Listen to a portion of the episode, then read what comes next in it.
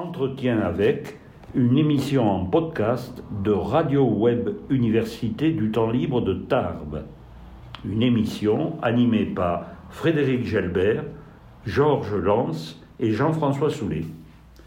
Aujourd'hui, nous accueillons Paulette de Vals, qui vit à Tarbes depuis très très longtemps et qui est issue d'une famille commerçante de cette ville. Bonjour Paulette. Bonjour Jean-François. Alors si vous voulez bien, on pourrait peut-être partir des deux grands-pères, le grand-père paternel et le grand-père maternel. Euh, donc, euh, puisque les deux branches vont s'investir dans le commerce tarbé euh, de manière très différente. On peut par exemple commencer par le grand-père maternel, Paul Labattu. Voilà, mon grand-père maternel était issu de la région de Touraine, de Tours. Il avait fait des études de brasseur à Nancy et à la fin de ses études, il a souhaité trouver une brasserie à exploiter et il a trouvé une brasserie à vendre à Tarbes qu'il ne connaissait pas du tout. Il est donc venu à Tarbes, il a été émerveillé par l'eau qui ruisselait dans les caniveaux de Tarbes.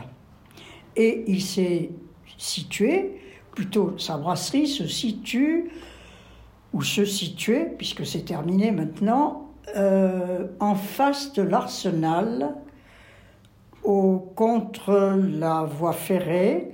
Et c'est ce qu'il avait plu dans ce coin, c'est qu'il avait des wagons qui pouvaient lui livrer l'orge, l'orge, qu'est-ce qu'on met dans l'orge, et puis le houblon. Le houblon, bien le sûr. Houblon, dans, le, dans, dans, sa, dans son entreprise, voilà. C'est une véritable usine. Donc, elle était située rue de la Petite Vitesse, là, Voilà. on appelle aujourd'hui rue d'Estarac. Exactement. Euh, il, y a, il y a eu longtemps une boîte de nuit depuis, non pas? Sous la maison Sous la de maison. mes grands-parents, il y avait de très belles caves, ou bien sûr qui servaient à l'époque de, de la bière. Mais après, quand mon grand-père a arrêté son, sa, son entreprise, parce qu'il a été malade, mon père a bien essayé de la continuer un petit peu, mais il était absolument pas compétent. Donc, cette partie-là a été vendue. Et on a gardé la maison familiale, la maison simplement, le reste a été vendu, loué, je ne sais plus. Et un, un jour, un, pas moi, un entrepreneur est venu demander si on ne peut pas lui louer les caves, parce qu'il savait qu'il y avait des caves, pour faire une boîte de nuit. Ah, d'accord. Et alors, je me souviens qu'un jour, nous sommes allés voir, moi qui n'ai pas l'habitude des boîtes de nuit, eh bien, nous sommes allés prendre un verre pour voir. C'était magnifique. Ah, oui. Ça n'a pas trop duré, grâce au ciel.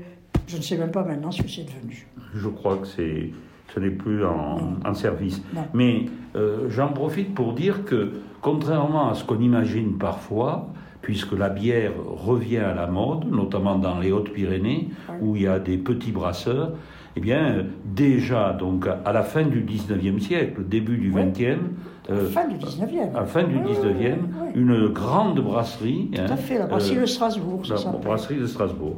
Donc c'est important. Donc, euh, et cette brasserie, elle s'est arrêtée à peu près pendant En la guerre, au début de la guerre. 1936. Ah non, un peu avant Euh, la seconde. 37, Voilà, un peu avant la Seconde Guerre mondiale. absolument. Donc ceci, c'est votre grand-père euh, maternel. Paul Labattu. Votre grand-père paternel, Alors là, Théodore Bonneux. Oui. Alors ça, c'est toute une, une saga. Il était le dernier d'une famille de six enfants et il est né dans un village des Pyrénées, à Neuil, à côté de ma mère de Bigorre. Et comme il était bon élève, l'instituteur est allé voir les parents en disant, voilà, il faut absolument que votre fils fasse quelque chose, il est capable, ou il peut être ou curé ou instituteur. Et lui s'est récrié en disant Il n'en est pas question, je veux faire du commerce et je m'en vais à la ville. Parce que Tarbes, à ce moment-là, était considérée comme une ville, Bien sûr. Mais et les parents, ses parents étaient agriculteurs. agriculteur. Et Bien. comme il ne pouvait pas laisser six enfants sur la, la ferme, il fallait donc se débarrasser, à la limite, d'un enfant. Et lui, il est venu donc s'installer et il a travaillé. Pour ceux qui connaissent notre ville de Tarbes, vous voyez où sont les vêtements de Thierry aujourd'hui? Bien sûr. Eh bien là, il y avait les vêtements Jardel. Et mon grand-père s'est, euh, comment dirais-je, s'est proposé, enfin aidé à travailler dans cette boutique pendant, une vingtaine, 18 ans. Voilà, une vingtaine d'années, Voilà. voilà, d'après ce que j'ai lu. c'est ça. Et puis un Et- beau jour, en 1890, il paraît, Voilà. il emprunte de l'argent. Absolument, il a emprunté de l'argent, bien sûr. Il avait un tout petit, un petit lopin, un petit, un petit pécule, et il empruntait, et il a acheté une maison qui appartenait au Ducor, qui Ah. était une vieille famille tarbaise qui avait un magasin de chaussures, qui était à côté de, de chez Thierry. Maintenant, vous avez la, la Foch, là, la cafétéria Foch, vrai. au coin de, de Au la coin de- place voilà. de la mairie. Oui. Et euh, donc, euh, Théodore donc, fonde un, Un- un un- un magasin. de tissus. Donc, on dit bien au 56 rue Maréchal Foch. 56 rue Alors, Maréchal c'est Foch. difficile à situer parce qu'aujourd'hui, justement, euh, le magasin est à vendre, donc il n'y a pas de. C'est vendu. C'est vendu. Euh, il y a eu une librairie après les tissus Bonneux, la librairie Léris. Euh, donc, c'est. qui est euh, devenu chapitre. qui est devenue la librairie Chapitre, vous avez raison. Alors, Théodore Bonneux, donc, Oui. euh, a trois enfants, euh, euh, Marie, Albert et René. Voilà, René, c'est votre père. c'est mon père. Oui. Bon. Euh, Est-ce que vous pouvez nous décrire un peu le magasin, la rue? Alors, peut-être pas tout à fait à l'époque de l'achat, vous, vous n'y étiez pas encore, Non. mais quand vous étiez enfant. Quand j'étais enfant, je me souviens qu'il y avait deux rayons. Il y avait un grand porche d'entrée et il y avait à droite, il y avait le blanc, ce que l'on appelait le blanc, c'est-à-dire les draps, les, serviettes, euh, enfin tout, tout ce que vous pouvez imaginer en blanc. Et le jeudi, les personnes venaient préparer, venaient acheter les trousseaux de l'époque. Oui, oui. Et de l'autre côté, il y avait, de l'autre côté donc du, de l'entrée, il y avait un autre, euh, un autre euh, rayon qui vendait alors là des tissus qui servaient à faire des pantalons, des vestes, Des robes. les soutanes, mais non, pas des robes. Ah bon On ne vendait pas pour les femmes. Ah bon À ce moment-là, n'oubliez pas que nous sommes, euh, il y a longtemps, que l'égalité homme-femme, on n'en parlait pas. Bon. Donc c'était d'un côté pour les femmes, il y avait les, les- les trousseaux, Mhm. et de l'autre côté pour les hommes, il y avait de quoi les habiller. Voilà. Ainsi que les curés, Bien sûr. parce qu'il y avait des kilomètres de, de tissu noir Ah bon. qui étaient vendus. Voilà. Aujourd'hui, c'est impensable compte tenu du petit Absolument. nombre de prêtres, Et puis ne sont plus habillés comme ça. Bien sûr. Grâce au ciel. bien sûr.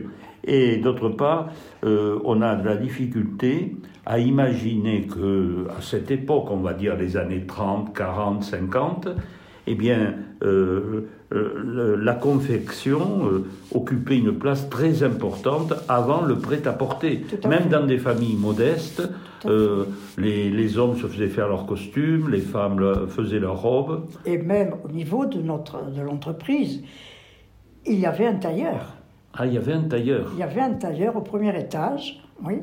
Et il faut dire alors que, ah, je vous parle là, avant la guerre, en 38, mon père et mon oncle, qui avaient repris les affaires, puisque mon grand-père paternel finalement est décédé en 39, ma grand-mère maternelle en 40. Donc en 38, euh, mon oncle et mon père ont eu l'idée de faire recouvrir toute une immense cour qu'il avait derrière la maison, parce que ces maisons euh, de, de l'époque, ces maisons bigourdanes, c'était un genre de quadrilatère, un peu comme en Espagne finalement, avec un patio au milieu. Mhm. Et ils ont eu l'idée donc de faire recouvrir ce patio et ils en ont fait un magasin. Ils ont énormément agrandi, ils ont triplé peut-être la surface de ce qu'il y avait au début. Manque de chance, la guerre est arrivée. Il n'y avait rien à mettre dans, le- dans les rayons. Bon, là ça a été les périodes. Je crois que mes parents, ils ont souffert beaucoup à ce moment-là, hein, parce qu'ils s'arrachaient les cheveux. Surtout que de- de- du côté de, de ma famille, les bébés naissaient. Alors moi j'étais née, la première, j'étais l'aînée, mais il arrivait des petits-enfants. Nous étions, faut pas oublier, avant la contraception. Mhm. N'oublions pas. Bon. Et donc, on, avait, on était nombreux. On devait être au moment de la guerre, nous étions Cinq. cinq, puisque Jacques est né en 39. Cinq. Alors, on reviendra bien sûr Voilà, sur cette famille famille. nombreuse.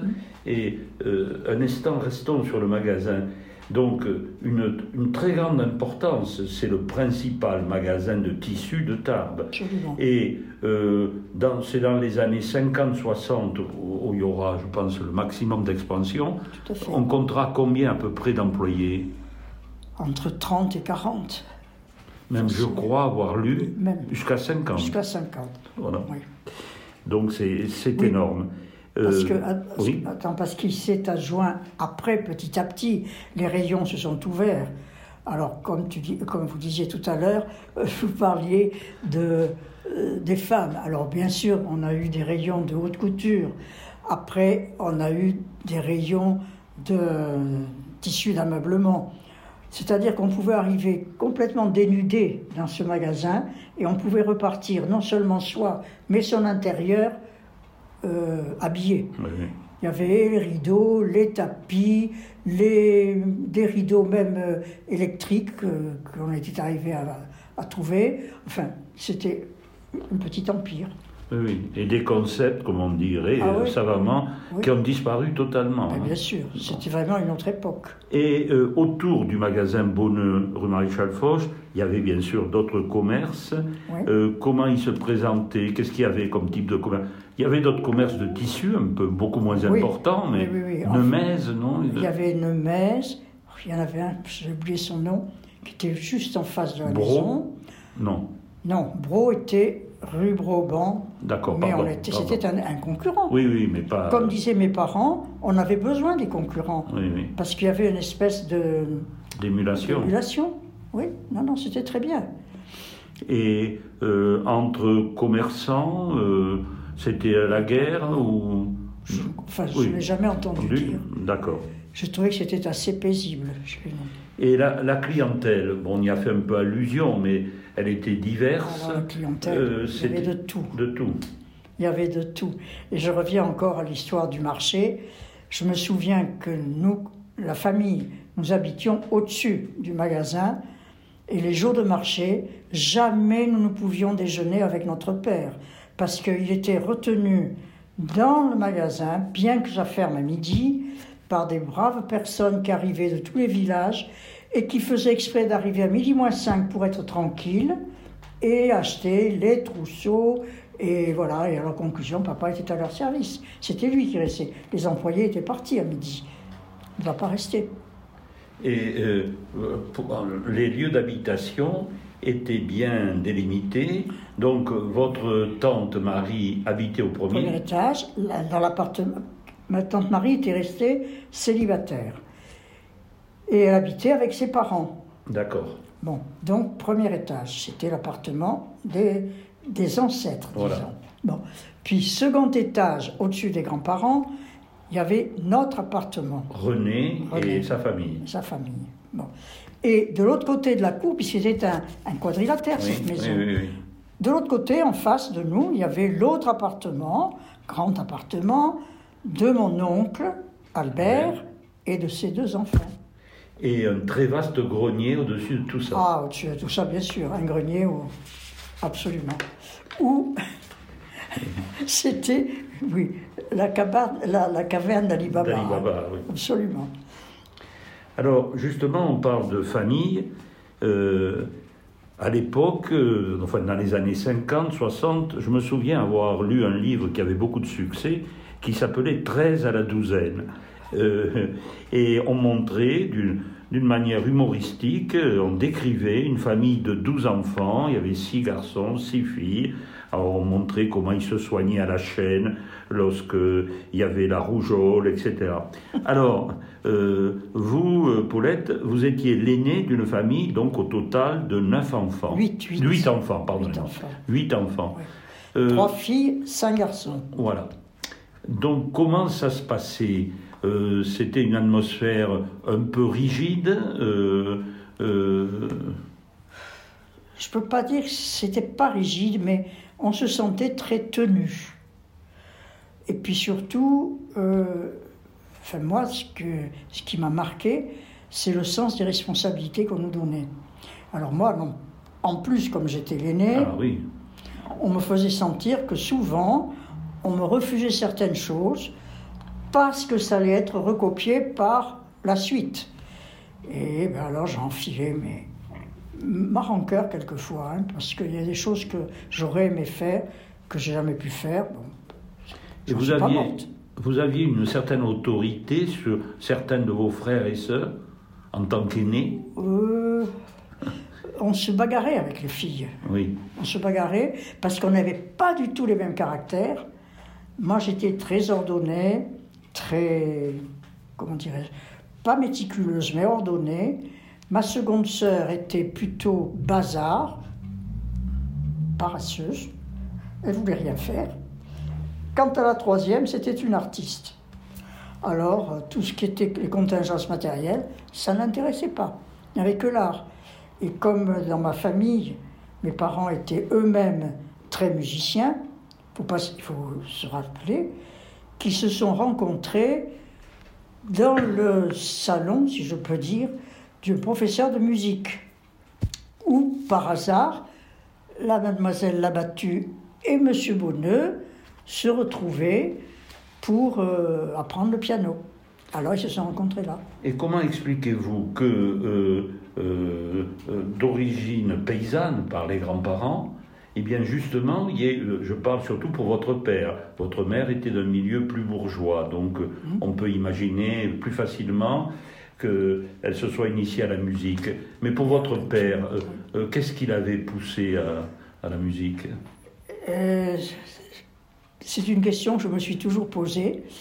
Notre tante, qui adorait ses frères, la sœur aînée donc de mon, de mon oncle et de mon père, elle adorait ses frères et elle était spontanément, je ne sais pas, euh, je me dis comme quoi tout le monde est capable de faire des choses. hein.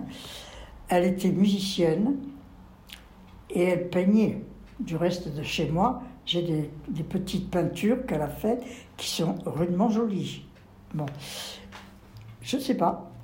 En tout cas, ce qu'il faut dire, puisque je crains qu'on n'ait pas l'occasion dans ce, ce petit entretien d'en reparler, c'est que l'une de vos sœurs est devenue pianiste de Pianiste. grand talent. Donc fait- Geneviève, oui, Geneviève, Geneviève Bonneux-Courtade, Elle a fait le conservatoire de Paris, dont elle a eu le premier prix, mais euh, non seulement ça, mais également elle avait les prix d'histoire de la musique, l'esprit de, je sais plus, de composition peut-être, je ne sais pas.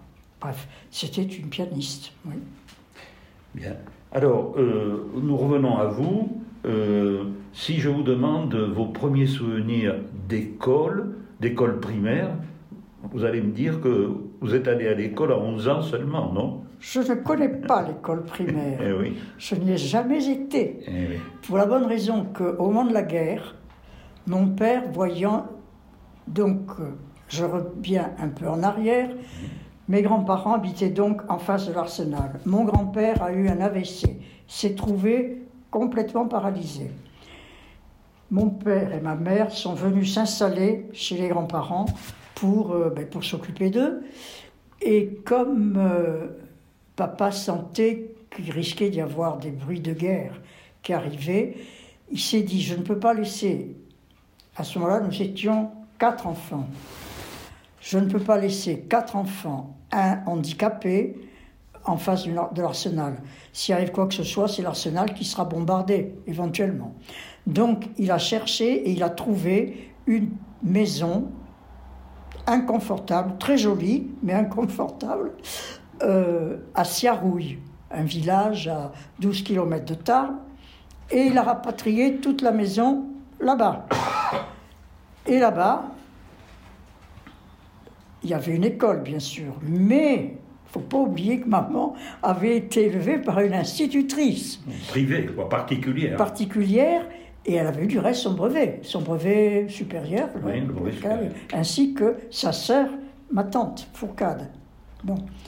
Donc, elle ne pouvait pas penser, elle pouvait pas penser qu'on puisse mettre des enfants en classe. Bon, mon père était préoccupé par la formation, par la, euh, la boutique, le travail, donc il n'a pas vu ça. Mais quand même, nous avions, maman avait demandé à une personne, une jeune veuve qui est devenue après dans notre famille euh, par euh, des histoires de mariage. Bon, cette personne est venue nous, les filles, elle est venue nous donner les rudiments, disons, de la, ben oui, de tout.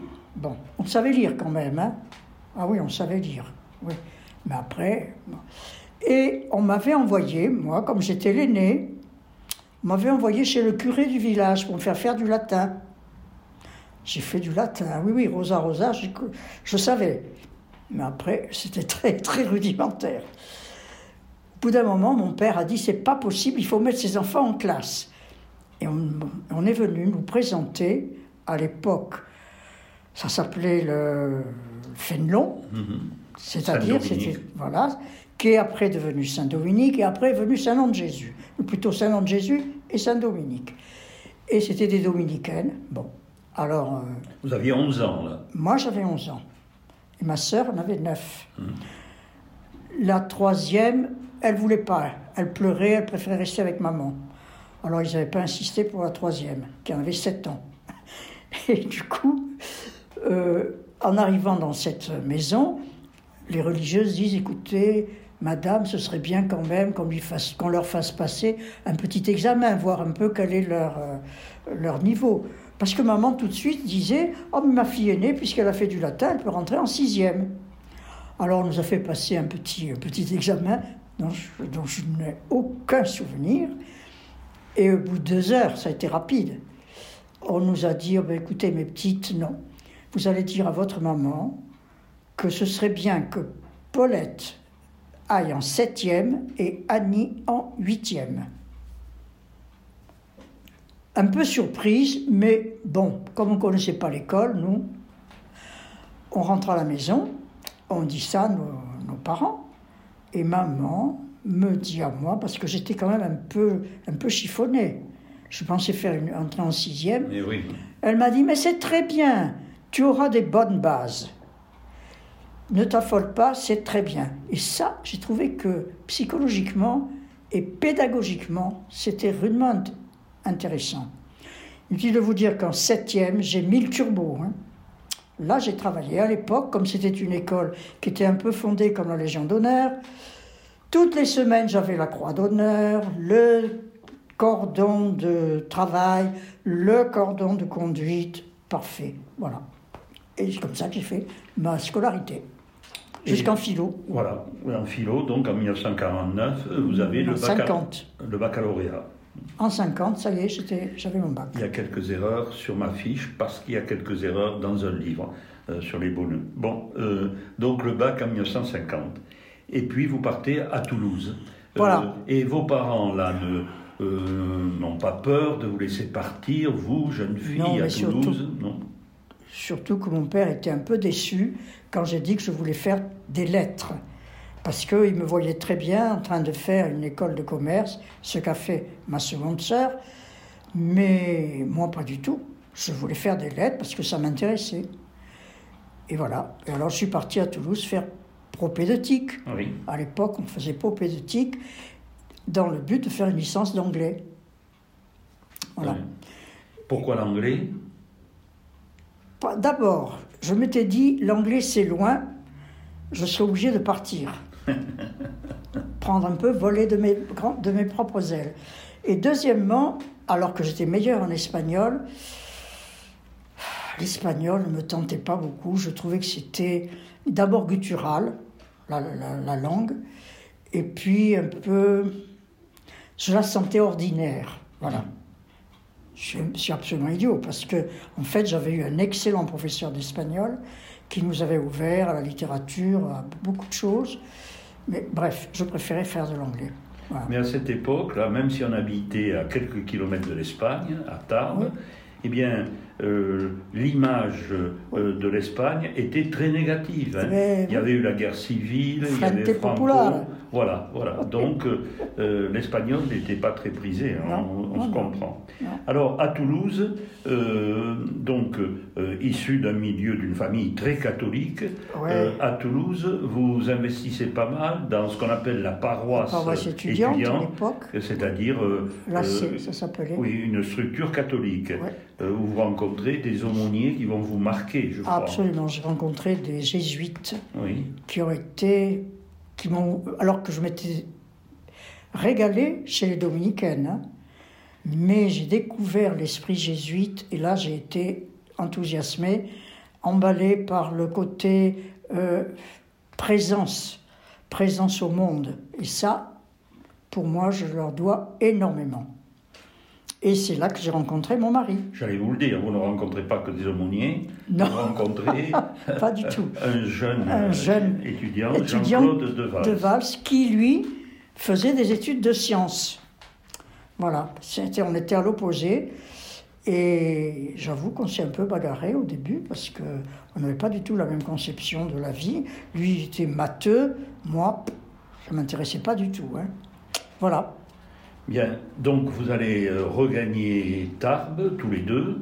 euh, Alors, ah non, là, Non, là, non, pas parce qu'il est parti en Algérie. Et oui, C'était aussi l'époque de l'Algérie. Ça, ça nous a beaucoup marqué.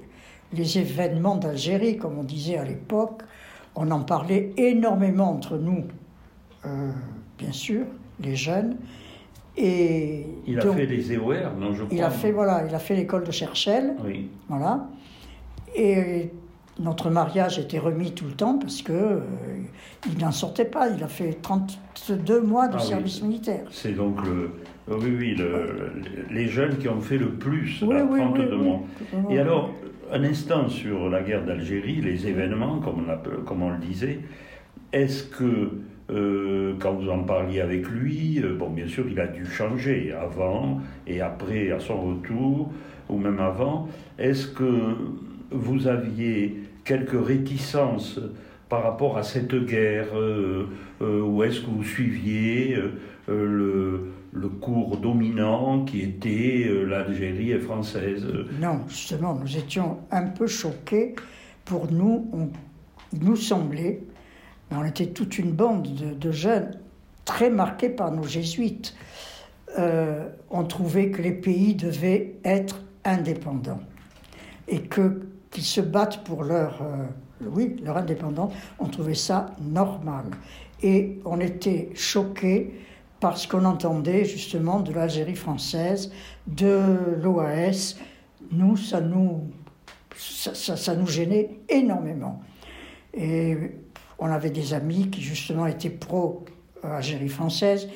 Et on- souvent, les discussions, on les arrêtait parce que ce serait aller trop loin.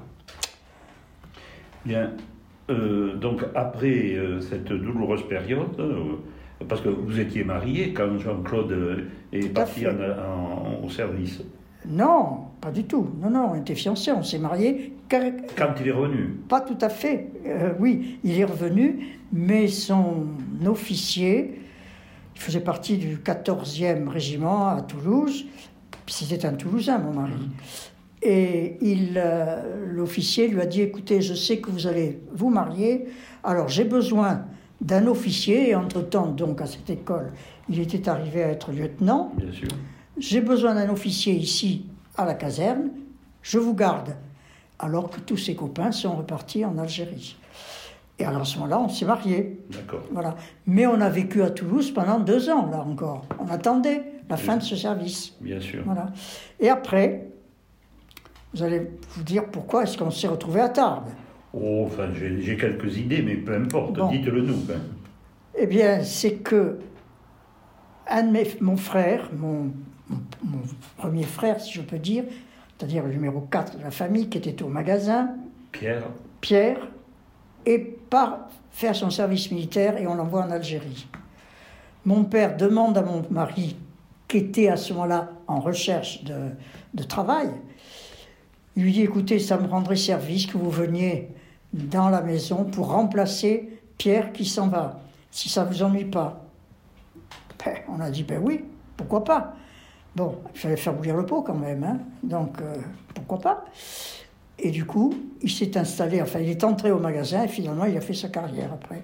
Et il n'a jamais regretté de ne pas faire une carrière de prof euh, De prof, certainement pas. D'ingénieur euh, D'ingénieur, peut-être.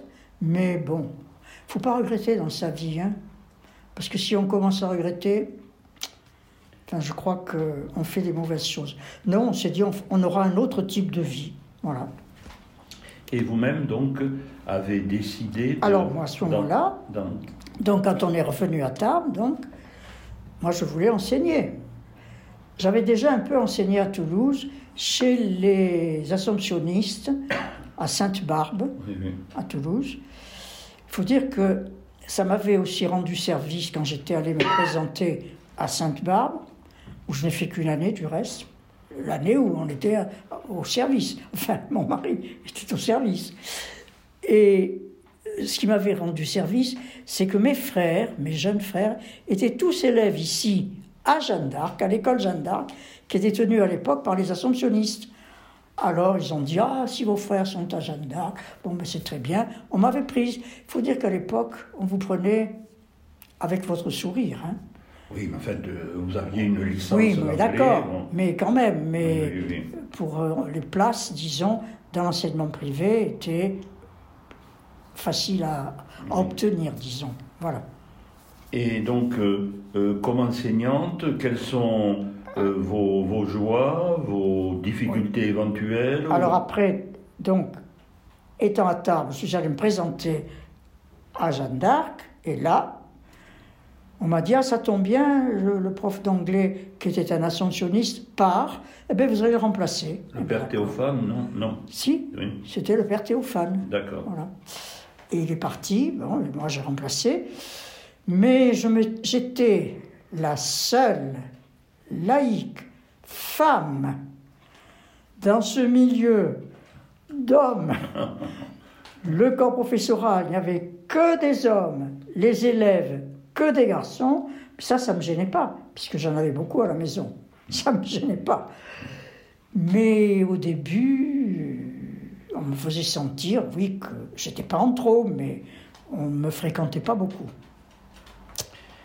Bon, donc il y, avait, il y a eu quelques difficultés, enfin des difficultés. Il a fallu un temps d'adaptation. Adaptation, voilà. Euh, après, il y a eu quand même d'autres enseignantes femmes, non? Mademoiselle Housset, c'est beaucoup plus tard mais beaucoup plus tard. Ah oui, oui. Elle est arrivée beaucoup plus tard. D'accord.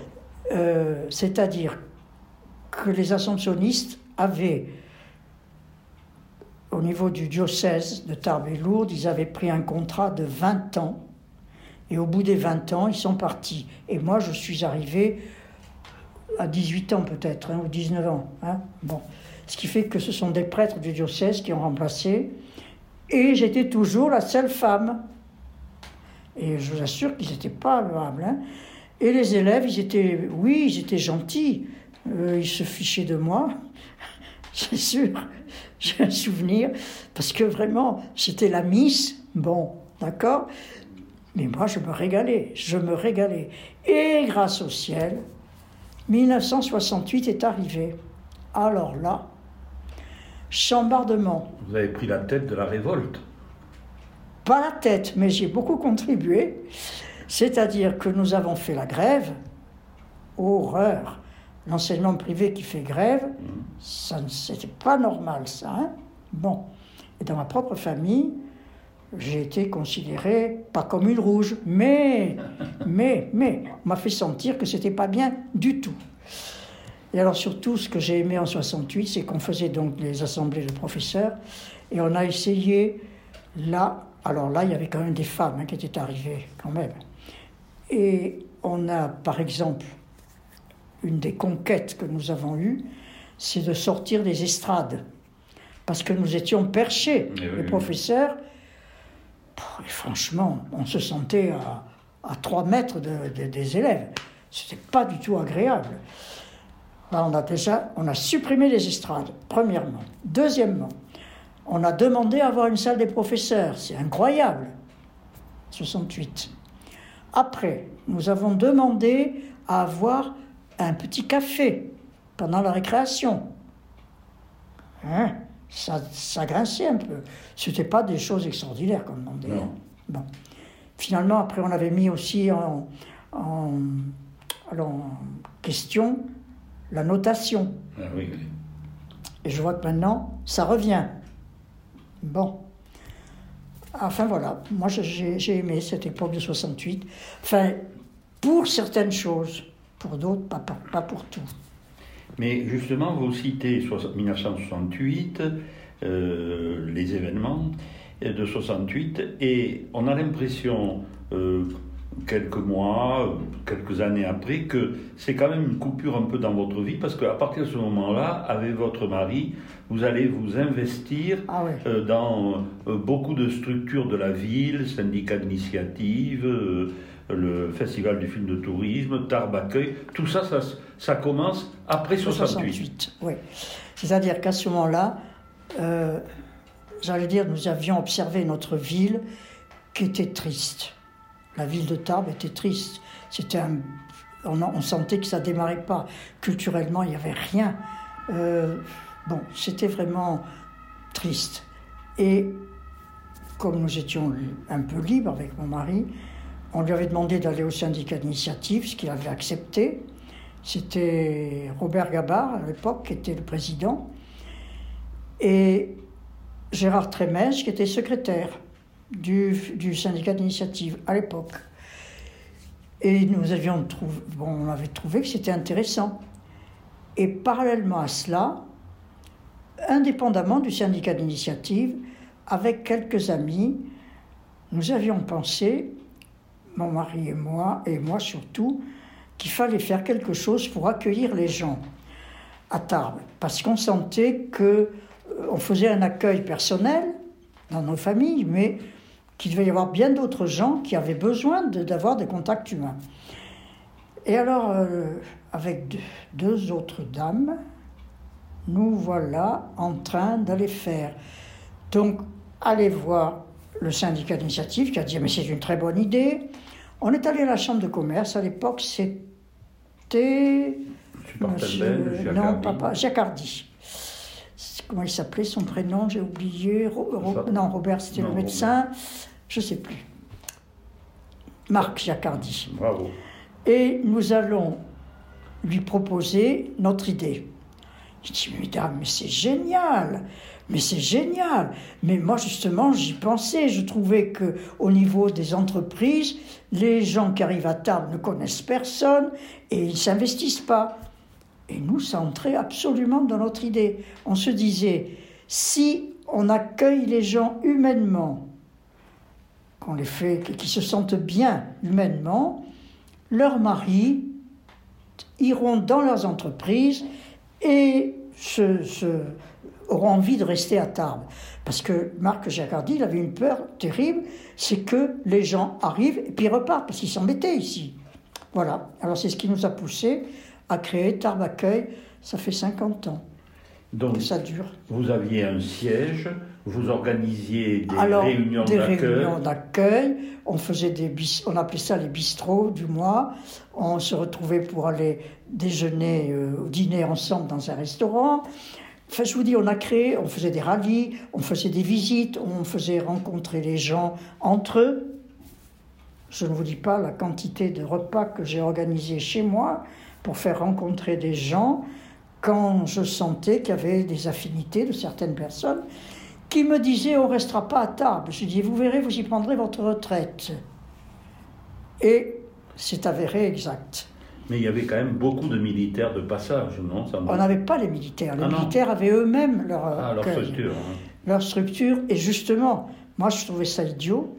Alors nous avions fait une entente avec la responsable de l'accueil des militaires et souvent on faisait des, des choses ensemble. Non, mais qu'on recevait surtout beaucoup des ingénieurs, des directeurs de banque, des qu'est-ce qu'il y avait comme euh, des, des personnes qui arrivaient, euh, qui- des entrepreneurs qui se lançaient, qui connaissaient personne. Et petit à petit, voilà, ça faisait des réseaux. Et le festival du film de Toulouse, je sais qu'il y avait moment-là, Achille Foul, je sais qui c'était Voilà.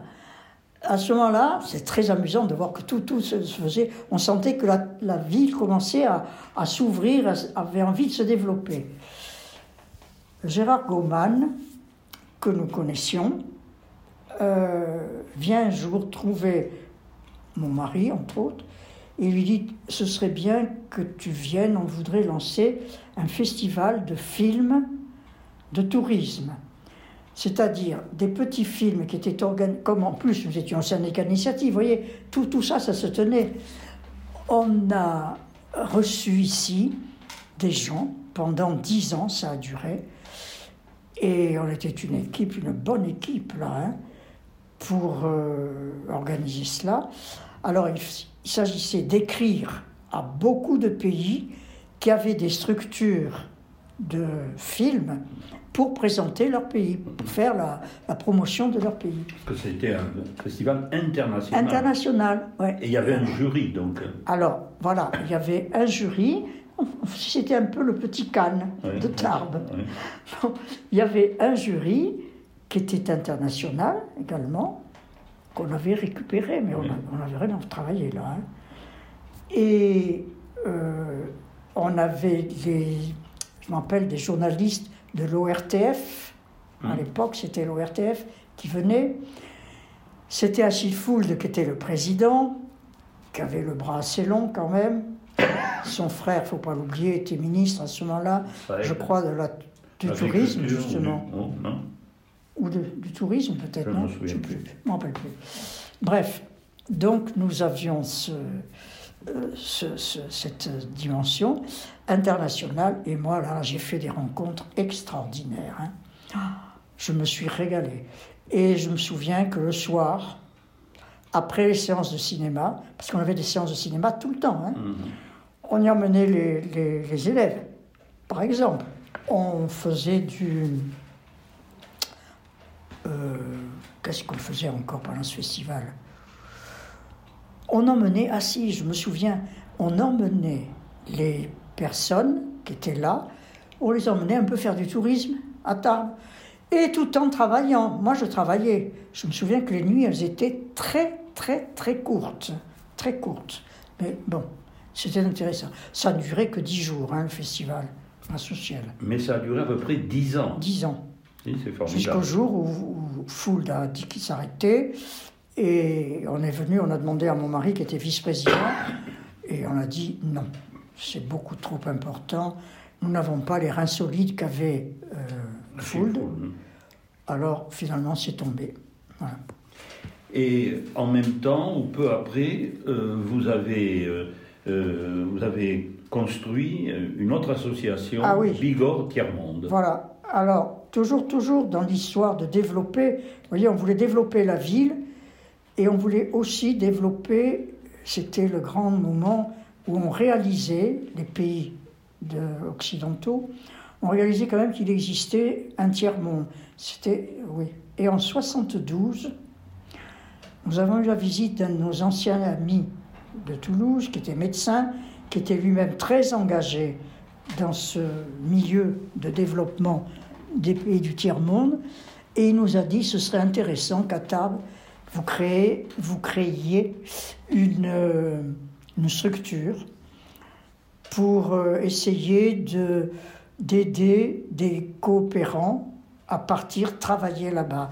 Non pas travailler pour le tiers-monde, mais travailler avec le tiers-monde. Et ça, comme no- notre, toujours no- notre mentalité, notre idée, c'était le développement. On a créé cette association Bigorre Tiers-Monde, qui existe toujours, du reste. Et voilà, mon mari est resté très, très, très longtemps président. Et finalement, on a trouvé un, un jeune qui a accepté de prendre la suite. Et on était ravis. Quels étaient les types d'actions et, les- Alors- et les lieux en Afrique, en Asie? Alors, euh, on était, c'était pas nous qui choisissions les lieux, c'était, j'allais dire, la maison mère, le, la racine qui était la racine, la, La fédération. fédération, voilà, qui était à Autrèche, Autrèche à côté de Soissons, voilà, on y allait souvent, et ça c'était extraordinaire. l'esprit d'ouverture qu'avaient ces gens. Et voilà, donc euh, eux, c'était eux qui avaient vraiment tout ce qu'il faut pour envoyer des gens. Nous, notre travail, c'était de récolter de l'argent, de faire des réunions pour changer la mentalité des gens pour ces pays. C'était surtout ça notre travail. Mmh. Et voilà, le monde. Et euh, sans transition, mais les, les choses sont liées. On sent très bien en vous, euh, depuis le début, que vous nous parlez qu'il y avait des préoccupations sociales, enfin, importantes depuis les, origines. Et depuis quelques années, depuis au moins 2007, vous vous investissez dans les cercles de silence à Tarbes. Je vous ai vu de temps à autre, place de la mairie, en train de tourner avec des amis. On ne tourne pas, non, on reste en silence. Vous restez en silence En rond En rond. Oui. et, alors, expliquez-moi, qui a créé ces cercles de silence? Alors, là encore, nous sommes une émanation. Oui.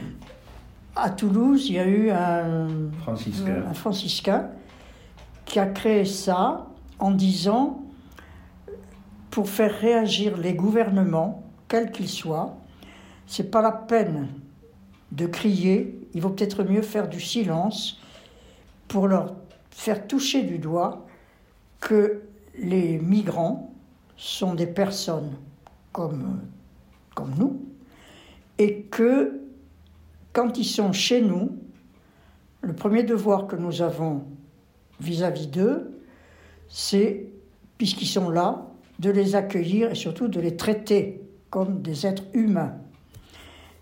Et en conséquence, on s'est dit, enfin, ce, ce franciscain qui a créé ça à Toulouse, ils sont arrivés à être énormes. Ils étaient sur la place du Capitole, énormes. Alors nous, on a fait pareil ici sur Tarbes, et on l'a fait place de la mairie.